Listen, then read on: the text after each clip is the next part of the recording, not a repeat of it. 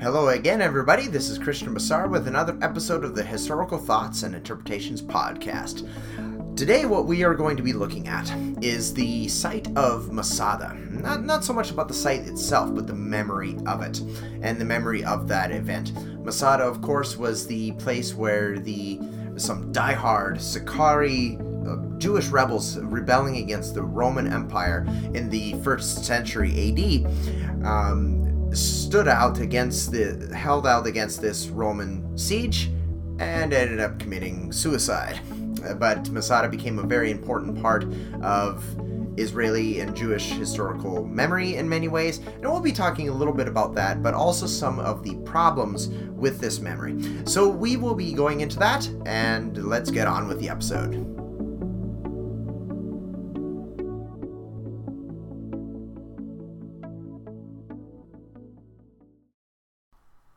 The first Jewish revolt lasted from the 60s to the 70s AD, and it was started when Jewish rebels rebelled against the ruling Roman Empire in modern day Israel.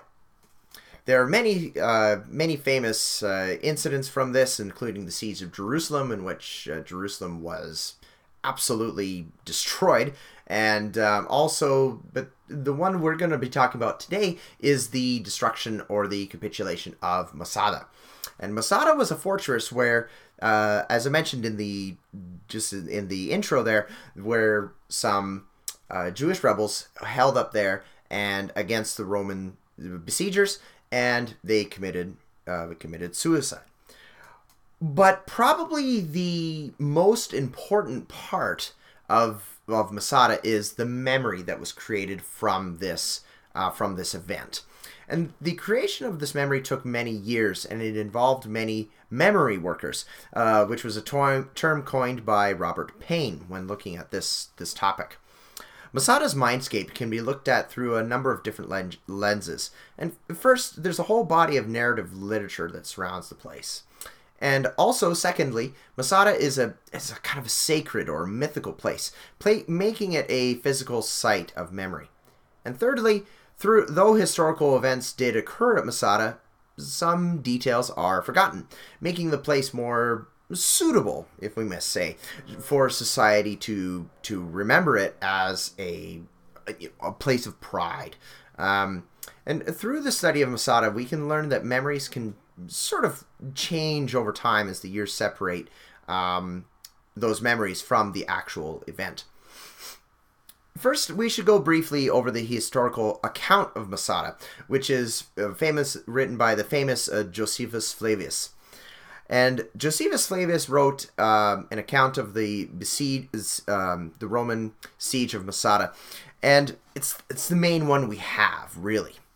Um, Josephus was originally was a Jew originally named Joseph ben Matityahu, and he supported the Jewish revolt against Rome initially.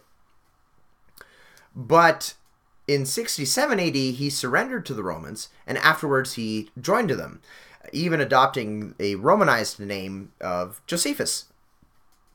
His history of the Jewish revolt tells us that the Roman Empire destroyed Jerusalem and the Second Temple in the year 70. The fortress of Masada came later. Remaining Jewish rebels, known as the Sicarii, fled to this site, which the Romans then blockaded. Trapped, the Sicarii decided to commit collective suicide in the months between March and April, April 73. And there are some problems with Josephus' historical, historical narrative, as there are with many ancient, um, ancient texts. Nachman ben Yehuda suggests that Josephus was not even at the siege of the fortress. Josephus also had to rely on secondary sources such as army reports and diaries, and most historians have to use well, and you know he's in the situation of most historians. Many historians do have to sometimes use secondhand information when writing or or if they use a primary source, should use primary sources as much as possible. But even then, you know, what kind of bias do these primary sources have? You know, we all we always do come across those problems, and sometimes we do rely on other other historians' research and and so on like this. So we do often use secondary sources, absolutely. So I guess we shouldn't be too terribly hard on Josephus for this. But then Josephus also included the speeches of Ben Yair, who was the supposed commander of the Sicarii at Masada. And Josephus' story is criticized for using Ben Yair's speech, and um, and he's even accused of writing these speeches himself. And and again, this is this is a common thing. Um, you kind of have this wing of uh, history, the, the Whiggish history, where it talks about great men and all this. And sometimes you read these books and it's like this person said this, this person said that, and unless there's an actual record of them saying this, it's you know this is kind of an attempted dramatization, making this. Um, making making this seem real, We're trying to bring history to life. But did that person actually say it like that? Right. So that's a common thing. Um, archaeology does offer some support for Josephus' story, as we will we will see later. Um, but at the same time, also, um, it, regardless of the problems that Josephus came across when trying to write his account or the problems with his account, um, what other sources do we have other than than his? Josephus said that a so-called Justus from Tiberias wrote another history of the first Jewish revolt but sadly we do not have copies of this account surviving today. Thus, Josephus is our only real source on Masada. Um, these facts do not mean, though, that it's completely accurate or perfect. So now that's just some historical background. Masada was a place of uh, that was besieged by the Romans. Uh, Jewish rebels uh, committed suicide there, and and so that's the basic basic narrative during during the first Jewish revolt against the Roman Empire. So now that we have that background, what about the Masada narrative that led to the memory? Uh, Nachman ben Yehuda says that this narrative is a creation of the 20th century, especially during the 1920s and 40s. And nowadays, Israeli books and pamphlets are filled with the Masada story, making it a very popular topic. Masada is indeed a literary phenomenon. Neil Asher Silberman notes that some Jewish literature during the rabbinic period uh, also pointed back to the Jewish revolt. So the rabbinic period, of course, being uh, after the temple was destroyed, Judaism becomes this um, a rabbinic Jew, uh, religion where the religion centers around, um, in many ways, rabbis at a at a synagogue. So, so Silberman says that after Masada, there was much Jewish resentment towards the Roman authorities, of course. And in fact, this led eventually led to another revolt in the second century. Uh, after the Roman, after the rebels were crushed in the first rebellion, Romans slandered the Jewish people, according to Silberman, in addition to exerting great control over their lives, as empires tend to do. In Jewish literature, there emerged uh, emerged a, a, new genre of texts in which rabbis hid in the wilderness from, from Roman oppressors. And these these texts, according to Silberman, be, uh, became part of a memory in which historicity was not at all important. It's you know, it is hard to tell what the Jewish non-literary people felt, literati felt about um, about these topics, but traces of the revolt um, were, were stuck in Jewish memory. And even there were even some, and even by medieval times, there were some mystical and Kabbalistic texts. Kabbalah is a, kind of a mystical form of Judaism. Uh, Kabbalistic texts pointed pointed back to Masada, and a cultural theme emerged in which Jews were fighting in an in a quote existential confrontation with evil and oppressors. So there was kind of a, a psycholiterary effect in a way, and it created this this memory. And using biblical era Israel as an example, scholar Ehud Ben Zvi says that literature is crucial to forming a social memory in literary societies. And so, with these stories, with these literatures coming, uh, with these pieces of literature um, being written and remembered, pointing back to Masada, Masada starts to form a very liter- a very strong uh, place in um, post rebellion uh, uh, Jewish memory. And it was this literature that created a narrative of Masada.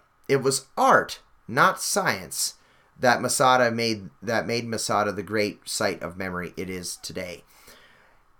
And the literature of the fortress kind of paralleled the Zionist Zionist movement. Um, by the by the 20 in the 20th century in 1927 there was a poem written called Masada.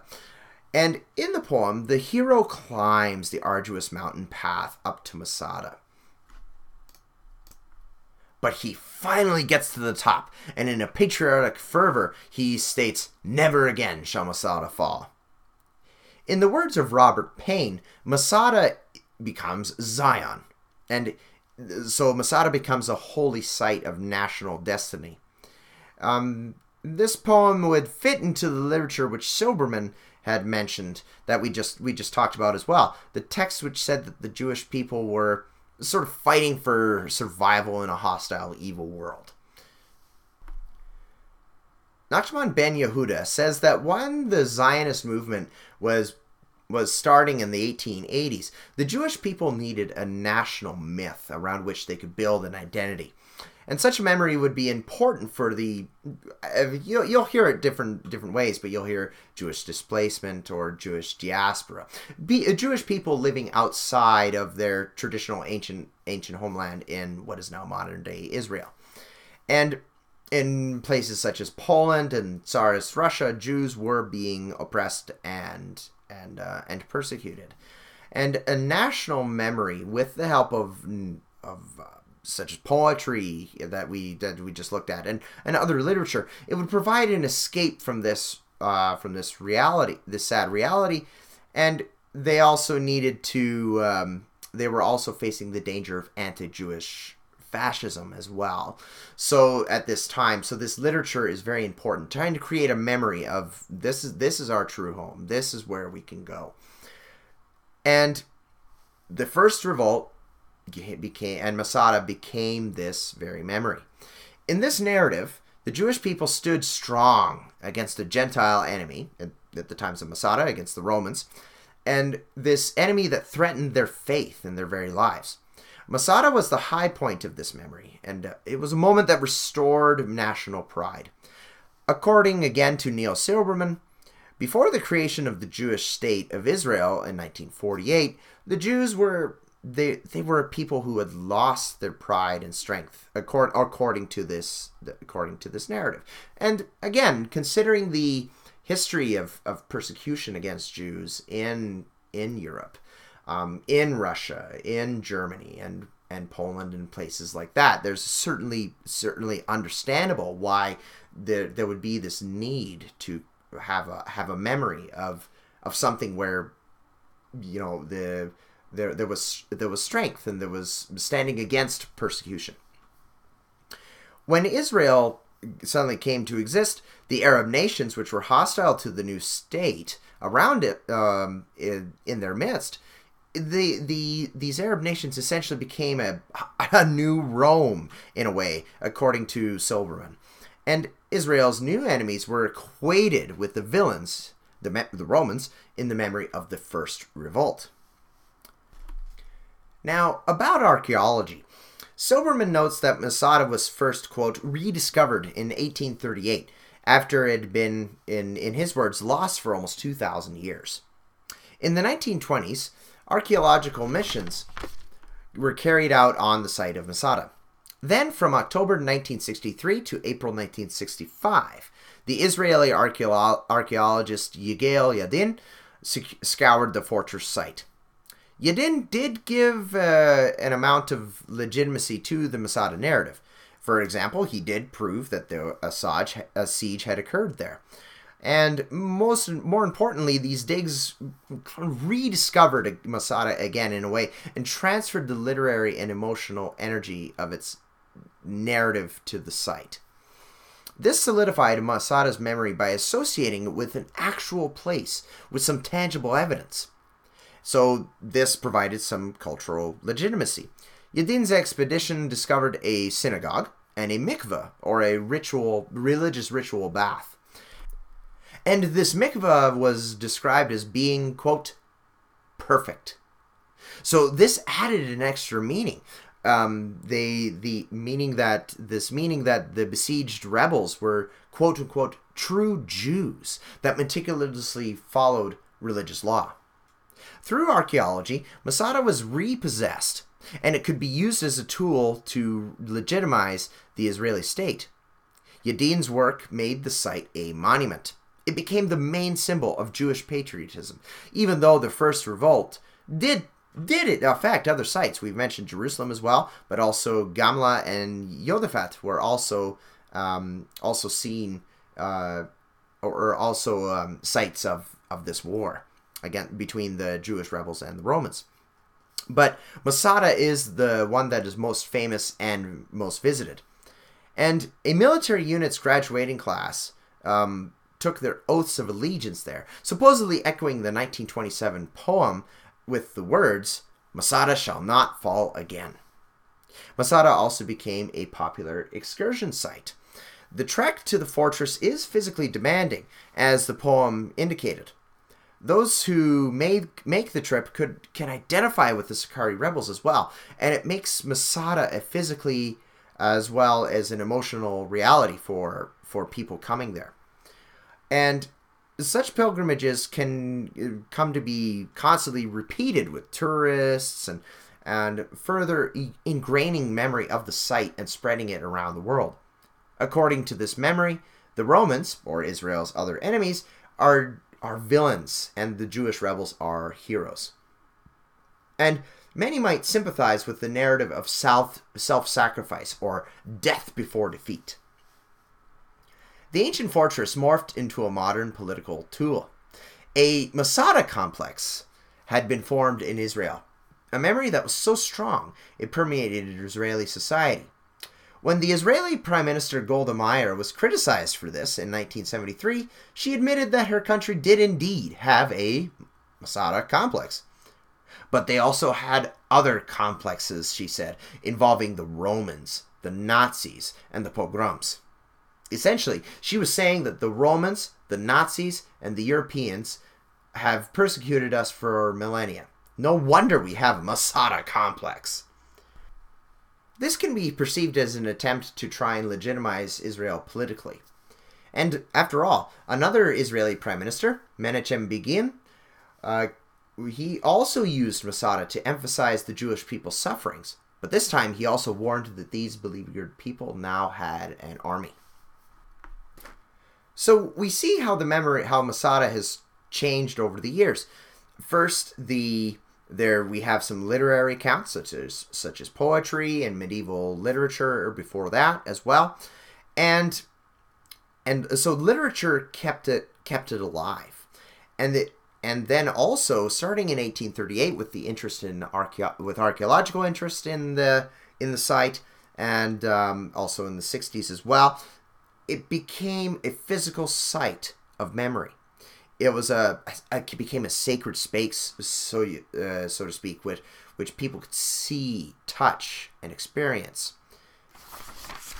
Through the rediscovery of archaeological digs, Masada became a part of national identity, and it was also used for political or diplomatic advantage, as we saw with Golda Meir and Begin, using it as a way of saying, like, this is this is our nation. This is we have um, been persecuted in the past, and we're not going to try and let that happen happen again. However, some do not agree with this national narrative surrounding Masada. First, there are the archaeological objections. For one thing, uh, Yadin's work in the 1960s really didn't reveal anything anything really new. Um, also, uh, Yigael Yadin saw the uh, the quote unquote perfect ritual mikveh tub as a sign of the site's Jewishness and the uh, kind of religiosity of its defenders. But between the era of Mosaic law and the time of the first revolt, the mikveh had had changed. Perhaps the mikveh at uh, Masada was not so perfect after all, if we're comparing it to the standard set in Mosaic the, kind of the Mosaic period. Finally, what about the supposed 960 corpses which Josephus had mentioned in his story of the of the siege? Yadin admitted that he only found three skeletons, which he believed to be the remains of some of the fortress's defenders. But he tried to suggest that, that the Romans, who established a garrison nearby, probably disposed of the bodies for sanitary sanitary reasons. Yadin was also criticized, however, for his use of Josephus' history of the revolt. Now, we've already talked about some of the problems with Josephus' text, and also remember that that's about the only source that we have, our original source about Masada. So Yadin cannot necessarily be faulted for, for using it. Um, but he also used an 18th century English translation of Josephus' work, which had stylistic problems. Uh, parts of it also parts of it resembled English melodrama, re- reducing its trustworthiness. This translation was also compiled by William Whiston, whose teacher was Sir Isaac Newton. Whiston was a mathematician, not an historian. And Yadin himself was also not an historian of the era of the revolt, so he could easily have misinterpreted um, his findings, such as the issue uh, around the mikvah so it's worth mentioning uh, Pierre Nora's idea of lieu de mémoire. I've addressed this before in um, in my uh, podcast about the memory of of uh, of World War II in the Russian Orthodox Church. Um, but so Nora suggested that lieux de mémoire or places of memory are actually breaks with the past. So places like Masada do not represent true memories of something that actually happened in the past. They thus conform counterfactual memories. And Nora argued that monuments are all that is left of memory, even though they are not true sites of memory or, or sites of a of an absolutely perfectly preserved memory. So it, so places become can become mythologized. Yes, an event here happened, but is this an actual a true memory of what actually happened in the past? So that was that was Nora's idea of um, of lieu de mémoire. They can they yes, there's is there is a form of memory, but is it an actual true source of um, of me- of remembrance? And the memory of Masada did not only have issues associated with the space. There's another issue of, of history. At the time of the First Revolt, not all Jews supported it. Silberman writes that after the conflict was over, some Jews wanted to integrate uh, their land, Israel, into the Roman Empire, or at least they wanted to enjoy its benefits. And of course, it's impossible to go back in time and ask everybody, "Did you agree with this rebellion? Did you did you do this?" But Silberman even notes that some in the Jewish aristocracy collaborated with the Romans. After all, the Roman system of when they're conquering a, a different people, they try to get uh, rulers, local rulers from that from that nation, and actually rule kind of kind of in their place, like King like King Herod, for example, over um, over the Jews during that during their period there as well. And apparently, even the rebels were split into different factions. They were split between the Sicarii, those at Masada, and the Zealots. The latter faction was political, while the Sicarii, or known also known as Daggermen, hated politics, seeing as it as an obstacle to oneness with God. This was hardly a united front against Rome, and it would be hard to try and, and build a national narrative around this, considering that these factions were even fighting and, and bickering uh, with each other. Perhaps even worse is the fact that the Sicarii at Masada died by mass suicide, not a glorious death at the hands of a powerful enemy. Should suicide be part of national identity and pride? Now, of course, then we get into different um, different debates. Like during World War II, kamikaze pilots were were honored as well. But suicide itself has been a subject of ethical debate in Judaism. So, was the Sicarii mass suicide really an acceptable alternative to surrendering to the Gentile, idolatrous Romans? So, the Sicarii may have been acting through their own religious conviction, but many would say that they were rather unorthodox. Ben Gurion disliked Masada as a place of memory, even though he was a patriot who worked to create the the, the state of Israel come, uh, in the first place in 1948. He thought that the Sicarii's mass suicide was foolish, and he thought that the rebellion was a stupid idea in the first place. He feared that if the Jewish patriots of his day hearkened back to Masada, they would they could lose credibility. Instead, Gurion wanted to form a memory based on the Jewish sacred texts, not a modern patriotic um, idea of, of, of an old fortress. He figured that King David and other great biblical heroes would be the ideal magnets of Israel of Israeli memory. There was also we're kind of touching on the ethics here and, and religion a little bit. But remember, I just touched on the talked about the idea of, of suicide, bringing up ethical questions in Judaism. But there was also religious consternation over the commemoration of Masada itself. And some were concerned about the so called cult of Masada. And the Masada complex reminded them, reminded these people concerned about this, reminded them of paganism associated with sacred spaces going back to the to the thoughts of Robert Paine, he he notes that there were there were some areas in in some periods where Masada wasn't really touched on as a as a place of of memory. For example, he points to the Talmud or collections of Jewish uh, religious commentary of post rabbinic post revolt rabbinic Judaism, and it didn't the Talmud did not mention the Masada site for centuries. Paine also suggests that Rabbinic Judaism was ideologically opposed to the nationalistic rebels at Masada.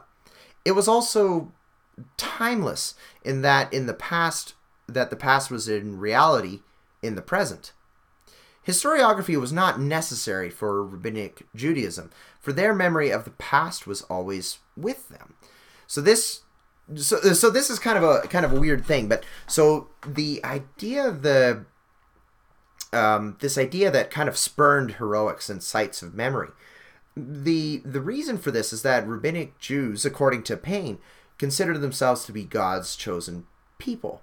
So for them, the Holy Land had more of a the Holy Land of of, of Israel, their ancestral homeland, um, had it, it had a spiritual meaning. It was part of a sort of a uh, religious heritage or memory of a of a hopeful future. So so it was kind of timeless. We always have this Holy Land with us. We always have this tradition, this Mosaic tradition. We have all of these things with us. So we don't need places like Masada. We don't need these cults of Masada. We don't need this Masada complex pointing to a specific place in, in the past that we that we um, need to build ourselves around. We have an identity in in our relationship to, to God as as chosen people. We have this relationship with um, with with rabbinic tradition or or law things like this. So um, so that was that was Robert Paine's idea. So this is this is one of the reasons why Masada wasn't see wasn't accepted by all as a as a as a place in which as a primary place around which to build memory our memory's timeless. The the these people are saying so. It's um so it's very interesting. So you get some who are focusing on Masada as a place of memory. We need to remember this. We need to remember that. Um, what happened here? We they fought against the Romans. They did this, and it's and it becomes a patriotic thing. While some in the rabbinic tradition are saying, well, we don't need that. We have we have the texts. We have um, the idea of being God's chosen people. Uh, we have we have these things. So why do we need a place, right? Finally, we also see forgetfulness at work in the memory of Masada. The story's nasty and potentially unpleasant details, such as the idea of mass suicide and and um, and things like that, are are omitted or forgotten Historically, the Sicarii faction fled to Masada after a rival Jewish sect murdered their leader, Manahem. After this, the faction attacked Ein Gedi and other nearby settlements, supposedly massacring more than 700 people. The Sicarii, who have been labeled as by some as heretical terrorists, were known to attack those who disagreed with their their own vision of quote oneness with God. And let's also look at the sixth commandment. So there was the debate about the idea of mass suicide, but what about what about murder? In the sixth commandment, in in the in Jewish Jewish religion and Jewish tradition, thou shalt not murder. So, someone objecting to the memory of Masada might might bring this up. If the Sicarii are these violent and kind of bloody, you know, you know, um, you know, they're called daggermen. So, do we want to build our memory around around these people at Masada, at a place where they didn't even defeat the Romans? They committed suicide. Um, so, so the, so that's what an interesting question. Um, but these kinds of details are forgotten in the Masada narrative. Uh, these ideas of Sicarii being being um, being bloody and, and assassins and so on and things like that and attacking rivals rival Jewish factions and so on. Um, and in the Masada narrative, you don't hear about the Sicarii going and, and attacking nearby towns, and such incidents are are erased, right? So recall too that Yadin called the defenders of Masada, uh, the Sicarii, true Jews because they had a synagogue there and a quote perfect mikveh. So in conclusion, we have studied how a traumatic event, the destruction of Masada, can become such an important part of national identity. Such events can be memorialized in literature and the sanctification of a physical space.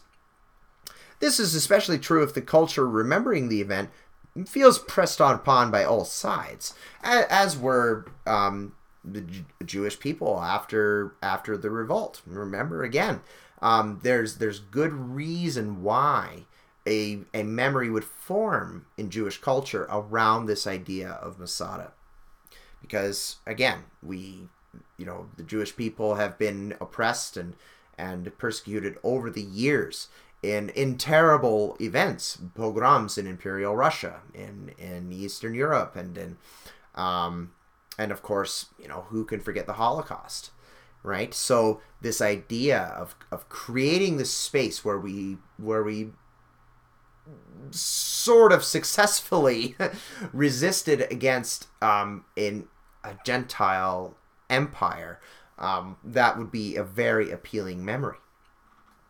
When sites like Masada become major memorials, forgetfulness may be practiced.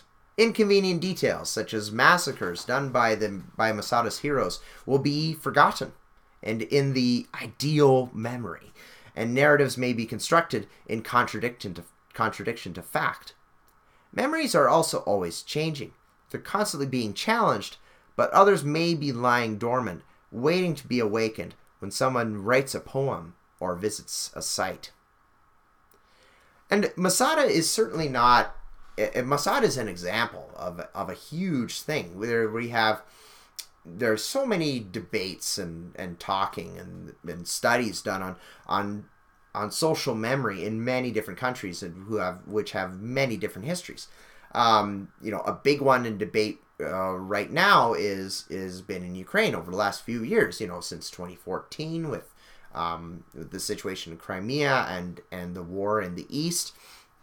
You know, there's this idea where we're more, may I say, ethno nationalist groups want to honor people such as uh, Stepan Bandera, who was in, you know, very nationalist um, group called the Organization of Ukrainian Nationalists, and and many talk about these groups being being fascist, and they were involved in um, massacre, uh, helping the Nazis kill Jews in in Lviv or or Lvov if you're using um, a, uh, a Russian translation, Russian uh, uh, pronunciation of that. But um, so a, a, common debate among the uh, among you researchers and student uh, researchers uh, of Ukraine, this idea. Ukraine, yes, Ukraine. Every country should have some kind of a memory uh, to remember and and heroes to remember and and so on. But should we honor people like Stepan Bandera? Should these people be awarded Hero of Ukraine awards posthumously? Should they have streets named after them? Um, and certainly in my country, Canada, we've been having this debate a little while while too. Not not so much to this uh, to this extreme, but there have been even um, these ideas of of, of removing statues of John A. Macdonald and um, and uh, talks about um, changing names of parks and and so on. So and, and John A. Macdonald, I don't want to compare him to um, to Stepan Bandera or anything like that, but but many look at John A. Macdonald and see him as being an agent of empire, and certainly the way that uh, Canada's First Nations people have been been really very badly treated, um, you know, over the years or over over the years of Canada's Canada's history. This idea of trying to reject this um, Johnny Mc, Johnny Macdonald character is that that is um, that is a topic for for debate for for many people. So so Israel and Masada are certainly not unique cases. I've just briefly talked about incident um, examples in Ukraine and in Canada where you know should we go back to these places? Should we go back to these sites? And should that be our memory? Um, and uh, and so on and things like that. So it's a very interesting thing. National memory, I find, is a very interesting thing, where uh, modern foreign policy gets uh, modern geopolitics get into it, and um, an event now will bring up an event way back when and say, "Hey, this is just this is this happening again." So we need to, you know, we we will remember this event in the past to kind of kind of uh, make a parallel to these events that are happening now, and that certainly happened in um, in Ukraine in 2014, and kind of restarted that um, that the the issues and their memories around surrounding Stepan Bandera and and so on.